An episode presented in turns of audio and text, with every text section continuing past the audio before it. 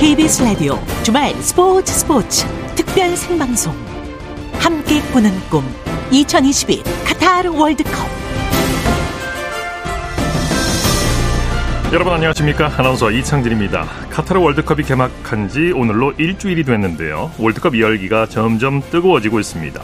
벤투 감독이 이끄는 우리나라 축구 대표팀 지난 24일 열린 H조 1차전 첫 경기 우루과이전에서 0대 0으로 비겼죠 결과는 아쉽게 무승부였지만 한국 축구 역대급 경기 중 하나라고 해도 과언이 아닐 정도로 좋은 경기력을 보여줬는데요. 피파 랭킹 14위 우루과이를 상대로 28위인 우리 선수들이 투혼너를 불살하면서 16강 진출을 위한 희망의 불씨를 지폈습니다. 자, 2022 카타르 월드컵 7일째 여기는 2022 카타르 월드컵 스타디움입니다로 출발합니다.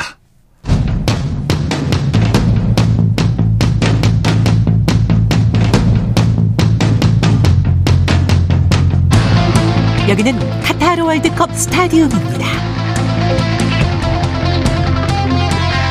자, 먼저 카타르 현지에서 월드컵 취재를 하고 있는 중앙일보의 박린 기자 전화로 만나보겠습니다. 안녕하십니까? 네, 안녕하세요. 네, 수고 많으십니다. 지금 계신 곳이 어디입니까? 네, 그 우리나라 축구 대표팀 훈련장인 그 도하의 알 에글라 훈련장 인근에 나와 있고요. 네. 어, 약 1시간 뒤에 그 대표팀 훈련이 진행이 됩니다. 예. 어, 그에 앞서서 미드필더 권창훈, 오른쪽 수비수 윤종규 선수의 인터뷰도 그 진행이 됩니다. 네. 카타르는 지금 한낮이죠. 현재 날씨는 어떻습니까? 네, 우선 한국보다 시차가 6시간 느려서 현재 카타르는 오후 3시 21분이고요. 예. 어, 날씨는 아무래도 중동 국가이다 보니까 현재 섭씨 30도로 좀 무덥습니다. 어, 그래도 오후 4시가 넘어가면 서서히 해가 떨어지면서 한국의 초가을처럼 선선해지고요. 네. 어, 네. 축구장 안 같은 경우에는 에어컨이 가동이 되거든요. 섭씨 24도에서 26도 정도 되기 때문에 어, 경기장 안에서는 반팔을 입으면 춥고요. 긴팔이나 어, 바람막이 정도는 입어야 되는 상황입니다. 어, 그렇군요. 카타르는 올 축구장들이 도하 인근에 모여 있다고 하던데 취재하기는 좋을 것 같아요. 네, 맞습니다. 우선 뭐 카타르 국토 면적이 우리나라 경기도 정도로 작은 편이고요. 예. 어, 8개 경기장이 그 반경 56km 안에 모두 모여 있습니다. 예. 어, 우리나라 조별리그 그 세 경기 모두 알 라얀의 그 에듀케이션 시티 스타디움에서 치르거든요. 네. 어, 지하철로 한 정거장 약 7분 정도만 가면 또 다른 경기장이 그 나올 정도인데요. 뭐 이동 거리만 따지면 취재하기가 굉장히 좋고요. 어, 팬들도 어, 축구 관람하기 굉장히 좋은 환경입니다. 예. 우리 대표팀이 그제 남미 강호 우루과이를 상대로 잘 싸우고 득점 없이 비겼는데 선수단 분위기는 어떻습니까? 네, 아무래도 뭐 이길 수 있었던 경기였던 만큼 아쉽다, 뭐 이런 분위기거든요. 어, 사실 우리나라 축구가 과거에는 좀 상대가 원하는 걸 방해하는 축구를 해왔었는데요. 예. 뭐 이번 우루과이지만 놓고 보면 뭐 패싱 플레이를 통해서 또 우리가 주도하는 그 경기, 또 경기를 운영하는 이런 경기를 펼쳤거든요. 네네. 어, 선수들도 뭐 우리 축구가 뭐 세계 무대에서 통할 수 있다, 또 이런 자신감이 생겼고요. 어, 훈련도 또 이렇게 지켜보면 어, 선수들의 표정도 굉장히 밝습니다. 네. 마스코트 투혼을 보여준 손흥민 선수의 컨디션은 어떨까요? 모레 가나전에도 뭐 출전이 물론 가능하겠죠. 네, 우선 뭐 먼저 가나전 출전은 좀 아무래도 유력한 상황이고요. 우선 이달 초에 그 안아골절 부상을 당했고 어, 수술을 받은 지 20일 만에 어, 우루과이전에서 풀타임을 뛰었습니다. 네네. 뭐 검정색 안면 보호 마스크를 좀 쓰긴 했지만 뭐 아직까지는 뭐 몸 상태가 100%는 아니거든요. 예. 어, 그래도 뭐 날카로운 슈팅도 선보였고요. 어, 본인이 뭐 주장으로서 나라를 위해 뛰겠다 또 이렇게 자청을 하면서 어, 팀을 또 하나로 묶고 있는 상황입니다. 예. 어, 가나전이 한국 시간으로 28일 화요일 밤 10시에 열리거든요. 네. 어, 앞서 말씀드린 대로 뭐 선발 출전이 유력해 보이고요. 어, 남은 이틀 동안 또 그 실전 감각과 컨디션을 어, 더 끌어올릴 것으로 보입니다. 네. 28일 월요일 10시죠. 네. 자, 김민재와 황희찬 네. 선수의 몸 상태는 어떻습니까? 네, 우선 수비의 핵심인 김민재 선수 같은 경우에는 우루과이전에서 좀 미끄러지면서 그 오른쪽 종아리를 좀 다쳤거든요. 네. 어, 제 대표팀 훈련에는 좀 참가는 하지 않았지만 뭐 대표팀 관계자한테 좀 들어보니까 어, 심각한 수준은 아니고요. 좀 안에서 쉬는 게 낫다고 어, 어, 판단을 했다고 합니다. 네네. 어, 아마도 오늘은 좀 정상 훈련을 소화하지 않을까 또 이렇게 어, 예상이 되고요. 네네. 어, 공격수 황희찬 선수 같은 경우에는 좀 햄스트링 부상으로 그 우루과이전에는 어, 결장을 했었는데요. 어, 어제 훈련을 지켜보니까 뭐 패스와 슈팅 연습 그리고 달리기도 했습니다. 네. 어, 이번 가나전을 목표로 그 몸 상태를 끌어올리고 있습니다. 네. 우루과이전 이후 조규성 선수의 인기가 대단한데요. 현재 분위기는 어떻습니까?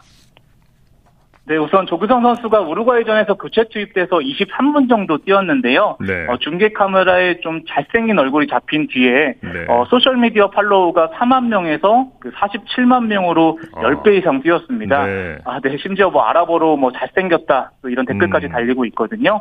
어, 현지에서는 좀 이렇게 실감하지는 못하는 분위기입니다. 아무래도 뭐 조규성 선수도 어, 팔로워 수보다는 어, 축구장에서 보여드리는 게 더 중요하다 또 이렇게 네. 말을 하고 있고요. 어, 어제 훈련장에서 그 파울로 벤투 감독이 그 1분 동안 조규성 선수를 붙잡고 또 1대1 지시를 했거든요. 예. 어, 조규성 선수가 뭐 키가 189cm로 굉장히 크고 피지컬도 좋은데요. 네. 어, 가나전에 뭐 깜짝 선발로 나설 수 있다. 또 이런 전망들도 나오고 있습니다. 네. 이런 응원과 인기가 경기력으로 또 이어졌으면 좋겠습니다. 박 기자님 이제 방송 후에 메시의 아르헨티나 경기 취재를 가신다고요? 네, 맞습니다. 뭐 한국 시간으로 내일 새벽 4시고요. 현지 네. 시간으로는 오후 10시에 그 아르헨티나와 멕시코가 그 C조 경기를 치르는데 아주 흥미로운 어, 그. 경기장을. 갑니다. 네. 네, 맞습니다. 뭐 말씀하신 대로 어, 전 세계 축구 팬들의 이목이 집중되는 경기인데요. 네. 아무래도 아르헨티나가 그 1차전에서 사우디아라비아에게 1대 2로 충격패를 당했고요. 네. 네. 어, 만약에 오, 늘 아르헨티나가 지면은 그 조별리그에서 탈락을 하게 됩니다. 네. 어, 그렇기 때문에 아르헨티나 메시 선수도 그 왼쪽 장딴지가 좋지 않은데도 어, 본인이 좀 출전 의사를 좀 밝히는 것으로 알려졌고요. 네. 네. 어, 사실 오늘 그 아르헨티나 전설 마라도나가 사망한 지 2년째 되는 날이거든요. 그렇군요. 어, 메시 선수도 소셜 미디어에 마라도나 사진을 올리면서 또 추모를 표하면서 본인도 어, 필승을 다짐하고 있습니다. 예. 카타르가 이슬람 국가라서 술을 제한적으로 마실 수 있다고 하던데 맥주는 드셔보셨습니까? 네, 우선은 뭐 말씀하신 대로 카타르에서는 지정된 장소에서만 좀 술을 마실 수가 있고요. 네네. 어, 허가받지 않은 공간에서 마시면 최대 6개월 징역형을. 또 받을 수도 있습니다. 네. 아, 네. 그래서 어, 그 지정된 장소가 호텔 그리고 팬 페스티벌로 좀 제한적이거든요. 네. 어, 그런데 맥주 500ml 한 잔이 약 어, 15,000원에서 22,000원 정도로 굉장히 아, 좀 네. 비싼 상황입니다. 네. 어, 그렇다 보니까 뭐 금주 국가이긴 한데 뭐 좀 비싼 술이 좀 비싸다는 의미로 뭐 취재진들 사이에서는 뭐 금 같은 술이다 뭐 이런 아이고. 얘기까지 나오고 있는 상황입니다. 3배 이상이군요. 한국보다. 네 맞습니다. 우리나라로 치면은 뭐 한 5천 원 하죠. 500ml 한 잔에 네. 15,000원이니까요. 네, 네. 맞습니다. 굉장히 뭐 네다섯 배 되는 좀 비싼 가격에 팔리고 있습니다. 거기 비싸서 술 못 마시겠군요. 자, 말씀 감사합니다. 네, 감사합니다. 네, 2022 카타르 월드컵 스타디움입니다. 카타르 현지에서 취재 중인 중앙일보의 박민 기자와 함께했습니다.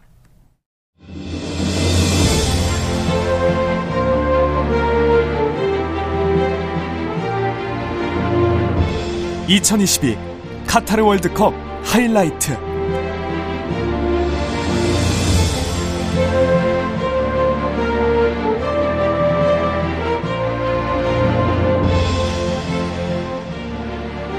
KBS 라디오 주말 스포츠 스포츠 특별 생방송 함께 꾸는 꿈 2022 카타르 월드컵 함께하고 계십니다. 9시 28분 지나고 있습니다. 자, 그럼 여기서 대한민국 축구의 레전드를 만나보겠습니다. 선수 시절 별명은 진돗개, 국가대표 감독 시절 2010년 남아공 월드컵에서 원정 최초 16강을 이뤄낸 분입니다. 현재는 대전 하나시티즌 이사장으로 계시죠. 허정무 이사장님 전화로 모시겠습니다. 안녕하십니까?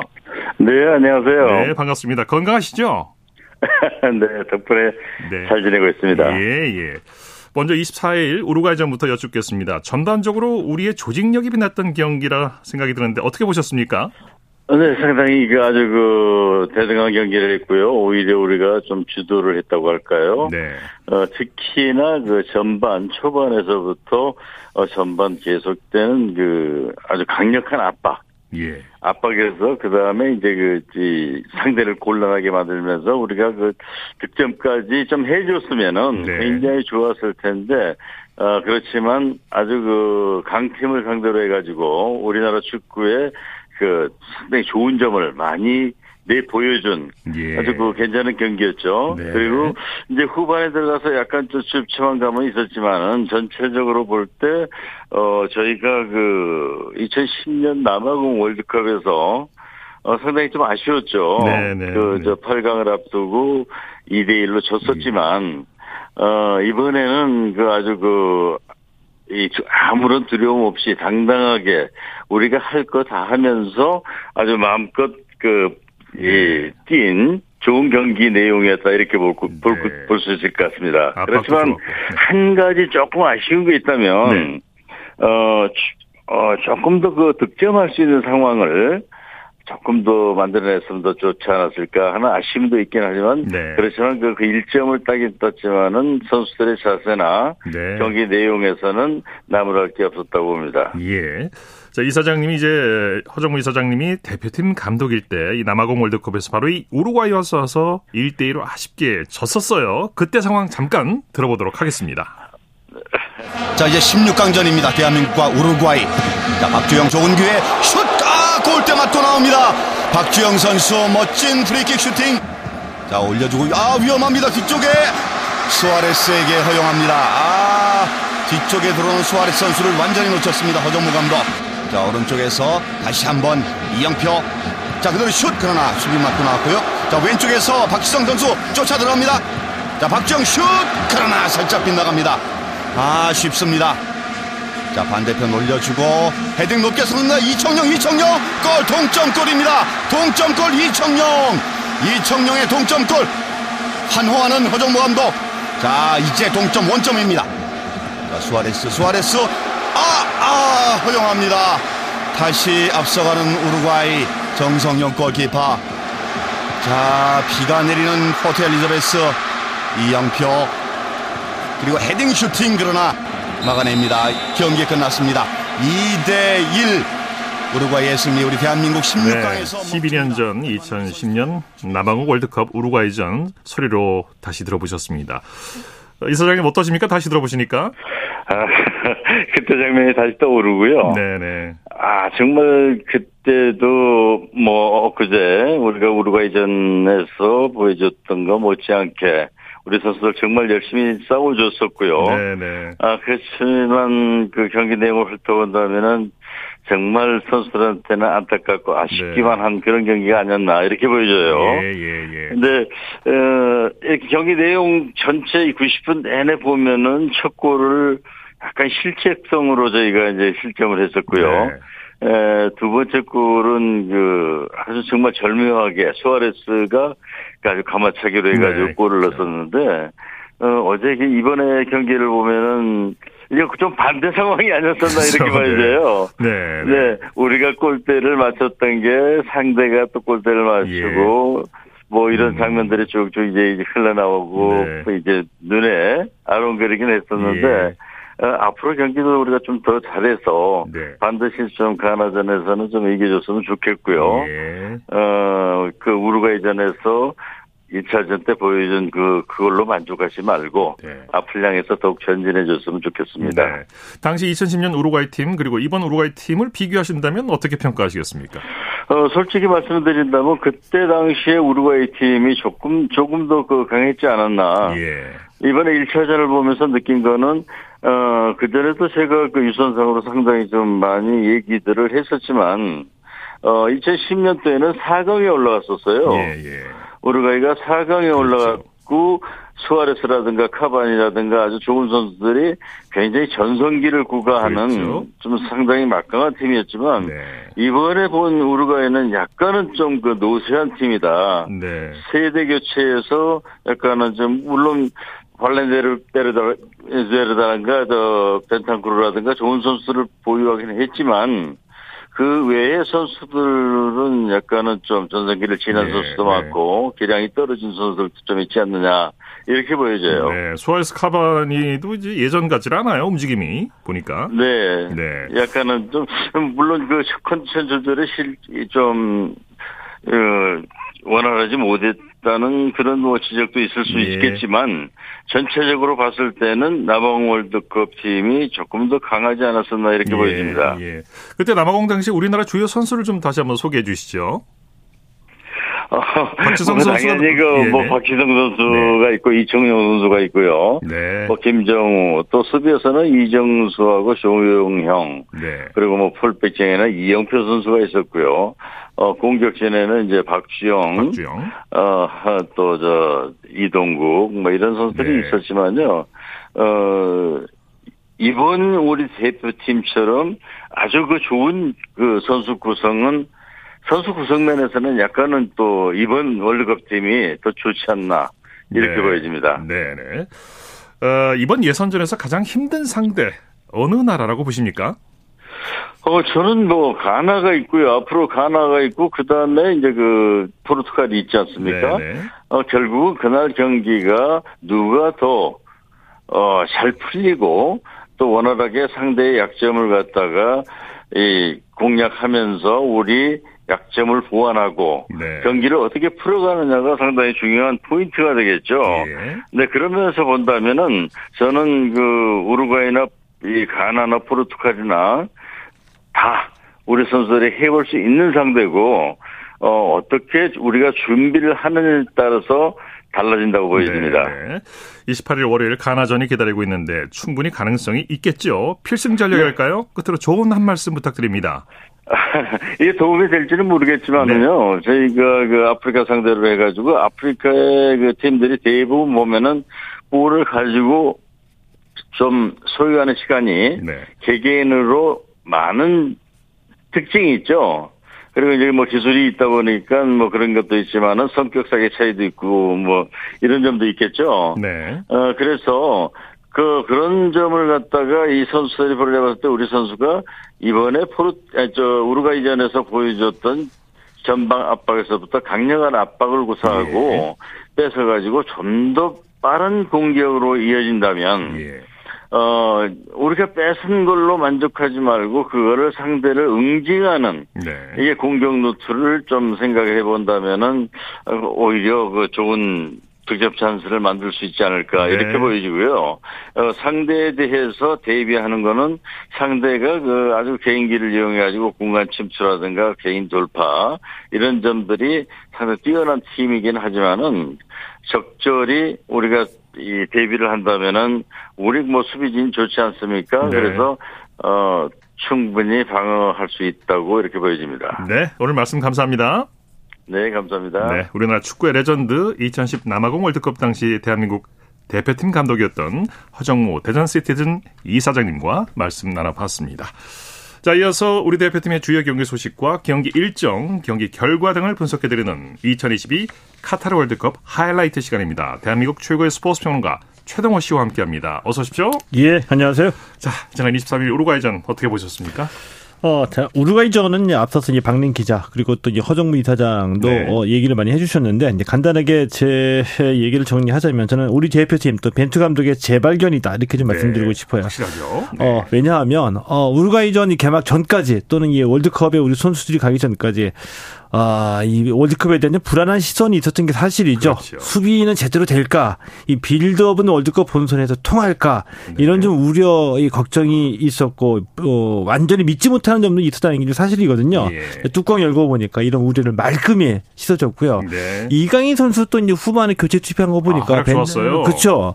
이 벤투 감독이 뭐뭐 스타일이 안 맞는다 이런 것들은 이 기자들의 얘기였었고 네.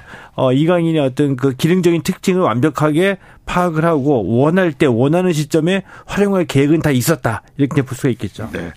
정말 그 마스크 톤을 펼치는 손흥민 선수의 활약 인상적이었어요.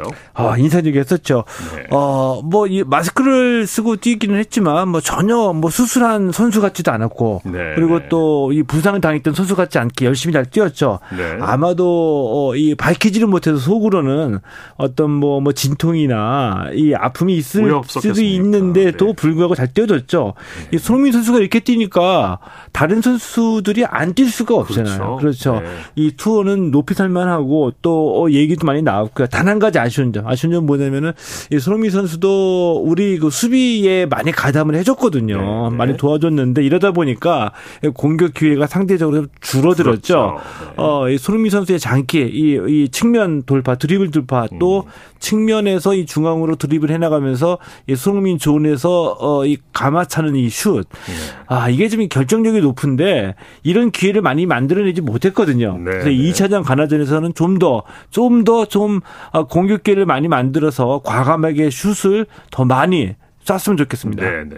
우루과이전에서 정말 한국 축구의 저력을 보여준 거예요, 사실. 예, 그렇죠. 골은 안 들어갔지만. 예. 어, 뭐, 이랬던 경기가 없었다는 얘기가 그렇죠. 나오죠. 네. 그러니까 이 월드컵 본선에서는 우리가 다 이 수세적이었었잖아요. 네, 근데 이 막상 뚜껑을 열고 보니까 우리가 미드필드 대등하게 가져가면서 오히려 이 경기 시작과 함께 주도권을 잡았거든요. 네. 이렇게 주도권을 잡고 밀어붙였던 경기가 월드컵 본선에서는 없었는데. 예, 모처럼 어, 이런 경기를 봐- 봤던 게 아, 한국 축구가 그래도 어, 성장을 했다 라는 느낌도 들었고요. 네. 그래서 2차전에 대한 기대감이 더 높아지고 있는 거죠. 그렇죠. 이 한국 축구의 이제 우루과이 선수들도 인정을 했다고 하죠. 음, 예, 경기 후에 이제 솔직한 얘기를 했거든요. 네네. 아, 근데 이 개막 어, 이 경기하기 전에 많이 이제 얘기가 되고 소개가 됐던 발베르데 선수 있잖아요. 네네네. 아, 이 선수는 좀 우리가 봤을 때는 도발을 했죠. 음. 이강인 선수 뒤에서 태클 걸어가지고 쓰러뜨린 다음에 네. 이 쓰러뜨린 게막 자랑스럽다는 듯이. 어퍼컷 세리머니를 하고요. 좀 뻔뻔스러워 보이던데. 그렇죠. 네. 근데 그런 그런 발베르데 선수인데도 경기 끝나고 난 다음에 인터뷰할 때 치열한 경기였다. 한국이 굉장히 잘했다라고 이제 인정하는 얘기를 했고요. 네. 어, 이 우루과이의 그 디에고 알론소 감독, 이 두 팀 모두 치열한 경쟁을 한 경기였는데, 아, 특히 초반, 경기 시작하고 초반에 20분 동안 볼을 가져오고 점유하는데 우리가 어려움을 겪었다. 네. 이 한국, 우리 대표 팀이 실력 인정을 했죠. 그리고 이 정우영 선수 저는 좀 얘기를 많이 하고 싶었거든요. 근데 미국의 스포츠 전문 매체죠. ESPN. 정우영, 황인범, 이재성이 나선 미드필드 완벽했다. 예. 제가 하고 싶은 얘기를 대신 해 줬습니다. 예. 네. 이 벤투 감독의 압박, 빌드업 축구가 아주 위력적이고 인상적이었어요.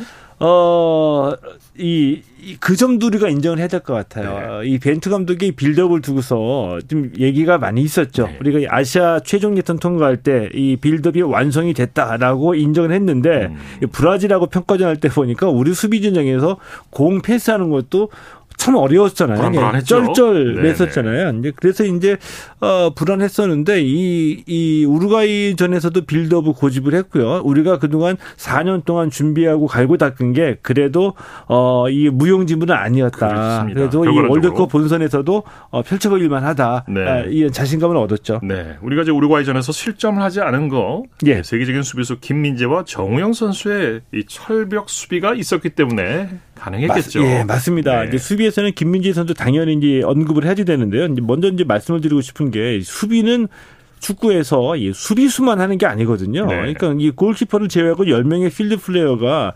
최전방의 공격수들부터 이 상대 공격수들을 괴롭혀줘야지 됩니다. 그 미드필드들도 때에 따라서는 수비 라인까지 내려오기도 하고 좀 앞서서 어, 이 수비 일선에 차단하는 플레이를 해줘야 되는데 우루과이전에서 이 모든 것이 다 나왔죠. 네. 그래서 이 미드필드에서 대등하게 경쟁하면서 밀리지 않았던 게 우리 수비수들의 가중되는 부담을 많이 덜어줬고요. 그 네. 역할을 정우영 선수가 많이 해준 겁니다. 그렇죠. 그리고 어, 물론 이제 김진수 선수도 어, 베테랑이기는 하지만 김민재가 있기 때문에 미 수비의 어떤 그 핵심적인 역할, 예, 무게. 예, 네. 중심을 잡아준 선수가 있었기 때문에 우리 수비수들이 서로 믿고 믿으면서 커버 플레이 또 공간 어, 어, 공간을 대신 서로 이제 믿고 어, 해주는 그런 플레이가 많이 네. 나왔죠. 그런 부분 이제 시너지를 만들어내는 예, 거죠. 맞습니다. 네.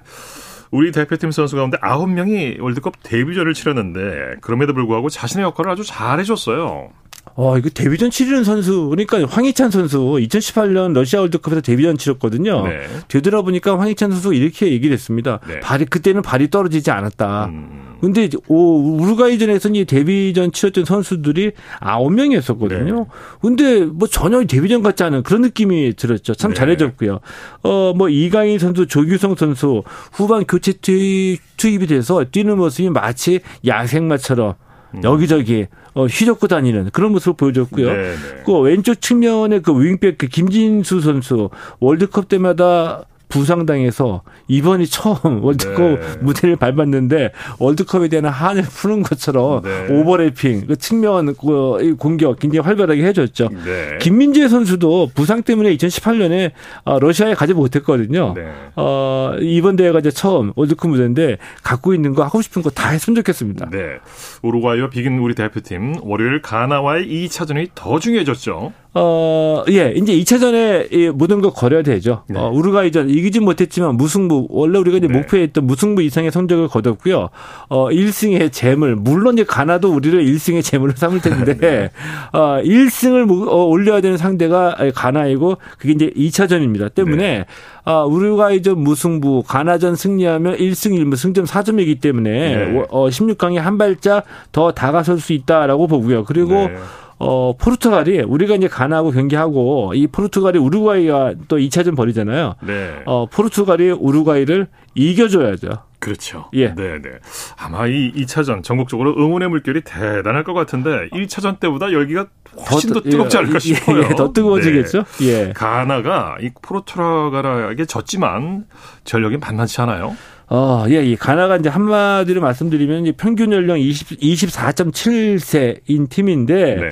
어, 이 나이대대로 젊고 빠른 팀입니다. 네. 어, 주전 공격수 망들의 아이유 선수 있고요. 또 이 프리미어리그 아스널에서 뛰고 있는 이 토마스 파티 선수 있고 어, 유럽 빅리그에서 뛰고 있는 선수도 좋은 선수들 많이 있습니다. 네. 아, 근데 이 포르투갈이 고마운 게 일단 이겨져서 고맙고 그다음에 접전을 펼치면서 어, 이 가나의 약점과 강점을 모두 드러내 놓게 이렇게 네. 경기를 만들어 줬거든요. 예. 그러니까 일단 일단 이 가나의 강점은 공수전이 굉장히 빨라서 우리가 예. 주의해야 될 점. 공격하다가 공을 빼앗겼을 때 항상 역습으로 실점 위기를 맞을 수 있다는 걸 염두에 둬야 되겠고요. 네. 어 그리고 수비에서의 조직력이 좀 약하기 때문에 그 일자 수비가 패스 한 방으로 뚫리는 장면이 많이 나왔거든요. 네네. 네. 우리도 우리도 이런 음, 장 이런 그 약점을 충분히 활용해야지 되겠죠. 예. 자, 우리와 같은 H조 포르투갈은 가나와의 경기에서 승리해서 1위로 올라섰는데 호날두가 의미 있는 기록을 세웠죠? 호날두는 뭐 개인적으로 어려움이 많이 있고요. 예. 뭐이 대표팀 주장이지만 이 왕따를 당하는 게 아니냐라는 그런 네. 그, 그 질문도 많이 있었는데 일단 음. 대단한 기록을 세웠습니다. 예. 5회 연속 이 월드컵에 출전했거든요. 예. 근데 이 5회 연속 월드컵 어 20년이에요. 예, 20년이네요. 예. 네. 어이 이 다섯 개 대회 연속 어, 득 점을 기록하는 신기록을 세웠습니다. 네, 네. 그러니까 이전까지는 펠레, 메시 또 이 독일의 클로제 등과 함께 네 개 대회 연속 기록 어, 타이 기록이 있었거든요. 그 중에 어, 이 호날두 혼자 치고 나왔네요. 예. 다섯 개 대회 연속 네. 최초입니다. 네. 오늘 말씀 여기까지 듣겠습니다. 2022 카타르 월드컵 하이라이트 스포츠맨과 최동호 씨와 함께했습니다. 고맙습니다. 예, 고맙습니다.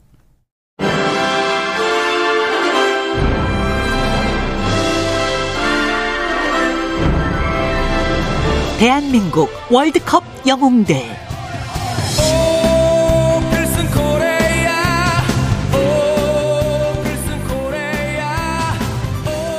KBS 라디오 주말 스포츠 스포츠 특별 생방송 함께 꾸는 꿈 2022 카타르 월드컵 함께하고 계십니다. 지금 시각 9시 47분 지나고 있습니다. 이어서 역대 월드컵에서 대한민국을 빛낸 우리 선수들의 발자취를 자리와 함께 돌아보는 대한민국 월드컵 영웅들 시간입니다. 정수진 리포터와 함께합니다. 어서 오십시오. 네, 안녕하세요. 자, 오늘 어떤 영웅입니까? 네, 지난 시간에 86 멕시코 월드컵 대한민국 영웅들을 소개해드렸고 오늘부터는 그 이후 월드컵 영웅들을 살펴보려고 네 합니다. 네. 한국은 90년 이탈리아 월드컵에서 우루과이, 벨기에, 스페인과 함께 2조에 속해 있었는데요. 한국의 첫 번째 상대가 벨기에였습니다. 네, 네. 결과가 어떻게 됐었죠? 이때 2대 0으로 한국이 패했고요. 네. 두 번째 경기는 스페인과 했는데 한국이 1대 3으로 지긴 했지만 한 골을 넣었습니다. 예. 그 주인공은 황보관 선수인데요. 예, 엄청난 프리킥을 네, 꽂아 넣었죠. 맞습니다. 네. 전반 43분에 이 프리킥 기회를 얻었고 어, 최순호 선수의 볼을 받아차면서 강력한 프리킥으로 1대1 동점을 만들었습니다. 특히 황보관 하면 캐논슛, 캐논슛 하면 황보관일 정도로 굉장히 빠른 속도로 일직선으로 나아가는 그런 슛이었는데요. 그 장면을 90년 이탈리아 월드컵 한국과 스페인의 중계로 들어보시죠. 네, 황보관 오른쪽으로 길게 최순호에게 줬습니다. 최순호가 혼자 몰고 들어갑니다. 우중간에서 가운데를 향해 들어가고 있는 최순호. 네, 걸려 넘어졌습니다. 네, 반칙을 얻어내는군요. 프리킥 되겠습니다. 이 프리킥을 좀 잘 살렸으면 좋겠는데. 그렇습니다. 먼저 그것을 직접 패스를 하든지 연결을 했어야 할 텐데요. 네. 네, 지금 거리를 충분히 띄워주라고 주심은 지금 지시하고 있습니다. 야코메 주심 에콰도르 사람입니다. 최순호 선수가 볼을 받치고 있습니다. 네, 툭 건드려 줬습니다. 그래서 슛! 됐습니다. 골! 1대1. 황보관 선수죠? 황보관. 황보관입니다. 네, 멋진 슈팅. 한골 만에 1대1 동점됐습니다. 네, 32년 전 황보건 선수의 네. 멋진 프리킥골 아, 소리로 들으셨습니다. 이 너무 제대로 멋진 얹혔었어요. 슛이었어요. 이 네. 빨래줄 킥을 선보였는데 그냥 뭐 이 골이 대단했었죠. 현지에서도. 맞습니다. 또 이때 그 스페인의 골키퍼가 FC 바르셀로나의 레전드인 안도니 수비사레타였고요. 네. 이 골은 이탈리아 월드컵 때 베스트 골 5에 선정되기도 했습니다. 네, 네. 네. 특히 또 조별리그 세 번째 상대였던 우루과이한테 1대 0으로 졌기 때문에 이 스페인전의 황보관 선수의 골은 90년 이탈리아 월드컵에서 한국의 첫 번째 골이자 마지막 골이 됐습니다. 그랬군요. 네. 이 황보건 선수에 대해서 조금 더 전해주시죠. 네, 주 포지션은 미드필더였고요. 88년 60 코끼리에 입단하면서 프로 선수로 활약했고 그해 신인상을 받을 정도로 실력을 발휘하면서 네. 국가 대표로서 90년 이탈리아 월드컵에서 활약을 한 겁니다. 네, 네. 그리고 95년에 일본의 오이타 트리니타로 이적을 했는데요. 실업 리그에 있던 팀을 제1리그로 승격시키는 데 공헌하기도 했습니다. 예. 이후 98년에 은퇴를 하고 오이티, 오이타 트리니타에서 유소년 팀 코치와 수석 코치로 지도자 커리어를 쌓았고요. 한국에서는 FC 서울 감독을 하다가 지금은 행정가로 활동 중입니다. 그렇군요. 네. 자 이제 94년, 1994년 미국 월드컵으로 가볼까요? 네, 이때 한국은 독일, 스페인, 볼리비아와 함께 C조에 속해 있었습니다. 예. 한국의 첫 상대는 스페인이었고요. 경기가 끝나기 직전까지 2대 0으로 끌려가던 중이었는데 후반 40분에 홍명보 선수의 프리킥으로 2대 1을 만들었습니다. 예. 이 홍명보 선수가 90년 2월에 처음으로 국가대표가 됐거든요. 그러니까 90년 이탈리아 월드컵이 본인의 첫 번째 월드컵이었고 두 번째 월드컵이었던 미국 월드컵에서 자신의 월드컵 첫 골을 넣은 거죠. 네. 네. 그 장면 KBS 중계 방송으로 함께 들어보시죠. 자, 한국 공격입니다. 계속 고정훈, 홍명보, 다시 오른쪽, 하석주, 이때 반칙. 네. 좋은 위치인데요. 네, 좋은 위치에서, 자, 한국의 프리킥입니다. 자, 이거는 좀 어떻게 결정이 됐으면 합니다. 바로 스페인과의 경기 때, 예, 90년도 황보관 선수가 프리킥에서 이한 골을 만회했던 것 아닙니까? 위치가 될수 있죠. 근데 이제 그보다 더 가까운 지점입니다. 네, 이영진이 있고 홍명보가 있고 홍명보에게 밀어주지 않을까요? 이영진이 밀어주고 홍명보 슛! 골이에요. 홍명보 골이에요. 40분 후반전 40분 이영진이 밀어주고 홍명보 슛! 네, 네. 홍명보 선수의 예, 골 장면 다시 한번 들어보셨습니다. 네, 한편 이 홍명보 선수의 골이 터지고 나서 한국팀의 사기가 올라갔고요. 5분 후에 이 교체 투입된 서정원 선수가 이 홍명보의 날카로운 패스를 받아서 동점골을 터뜨렸습니다. 네. 그러니까 경기가 끝나기 직전에 극적으로 2대 2가 된 거예요. 네. 이렇게 무승부가 되면서 한국은 승점 1점을 획득했는데요. 이 스페인이 월드컵 역사상 아시아 팀에게 승점을 헌납한 최초의 경기였습니다. 예. 네. 이 94년 미국 월드컵의 남은 이야기들은 내일 또 전해드릴게요. 네, 대한민국 월드컵 영웅들 정수진 리포터와 함께했습니다. 수고했습니다. 네, 고맙습니다.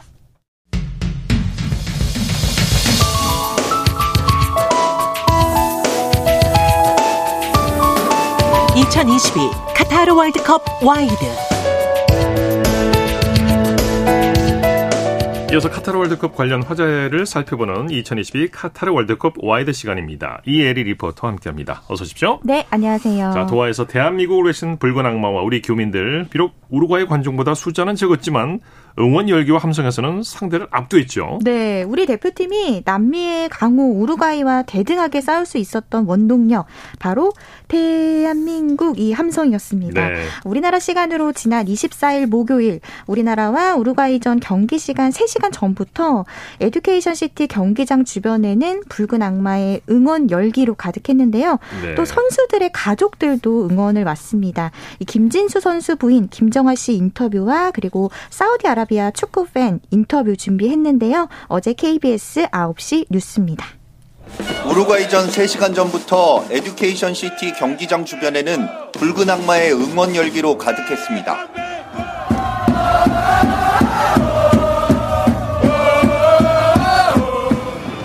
경기장 안에서도 우리 응원단의 기세는 이어졌습니다. 우루과이 응원단보다 비록 수에서는 밀렸지만 우리나라에서 공수해온 전통 의상까지 챙겨 입고 경기 내내 목이 터져라 대한민국을 외치며 응원전에서는 오히려 상대를 압도했습니다. 경기장을 찾은 태극전사의 가족들도 가슴 졸이며 선전을 기원했습니다.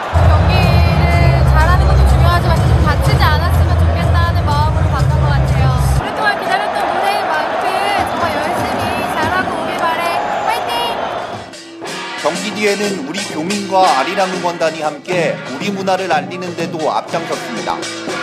사물놀이 장단에 맞춰 경기장 주변을 행진했는데 대표팀 선수들의 선전과 맞물려 곳곳에 깊은 인상을 남겼습니다. This is Asia. The World Cup will not leave Asia. 우리 대표팀이 남미의 강호 우루과이와 대등하게 싸울 수 있었던 원동력이 된 대한민국 함성. 16강 진출의 분기점이 될 가나와의 결전에서도 우리 교민과 붉은 악마 천여 명이 모여 태극전사에 힘을 보탤 계획입니다. 도하에서 KBS 뉴스 김성수입니다. 자, 이번에는 이번 카타르 월드컵부터 도입된 반자동 오프사이드에 대한 얘기 준비하셨죠? 네, 이 반자동 오프사이드로 빠른 판독 속도와 높은 정확도까지 이 판정 논란이 대폭 줄어들 전망인데요. 네. 지난 21일 월요일 KBS 9시 뉴스입니다. 경기 시작 3분도 안 돼 에콰도르의 에네르 발렌시아가 머리로 골망을 흔듭니다. 선수와 관중 모두 이번 대회 첫 골의 흥분을 만끽하던 순간 주심이 비디오 판독실과 교신하기 시작합니다. 그런데 지금 골에 관련해서 뭔가 확인할 부분이 있는 모양입니다. 전격적으로 골 취소를 선언한 심판. 이때까지만 해도 골키퍼와 몸싸움 도중 발생한 반칙이라고 생각했지만 반전이 또 한 번 숨어 있었습니다. 오프사이드였습니다. 현지 관중은 물론 중계진까지 어리둥절한 순간 전광판에 피파가 야심차게 준비한 반자동 오프사이드 분석 영상이 흘러나왔습니다. 아, 아 지금 에스트라다 있었다. 선수의 오른발이 더 앞쪽이었다. 라는 판정입니다. 골키퍼가 골문을 비우고 나온 가장 복잡한 상황의 오프사이드를 첨단 기술은 불과 30초 만에 정리해버린 겁니다. 적어도 상대편 두 번째 선수와 최소한 동일 선상에 있어야만. 네, 2022 카타르 월드컵 와이드 이혜리 리포터와 함께했습니다. 수고했습니다. 네, 고맙습니다. KBS 라디오 주말 스포츠 스포츠 특별 생방송 함께 꾸는 꿈 2022 카타르 월드컵 오늘 순서 여기까지고요. 내일 이 시간에도 카타르 월드컵 특집이 방송됩니다. 내일도 많은 청취 바랍니다. 카타르 월드컵은 KBS 1라디오. 지금까지 아나운서 이창진이었습니다. 고맙습니다.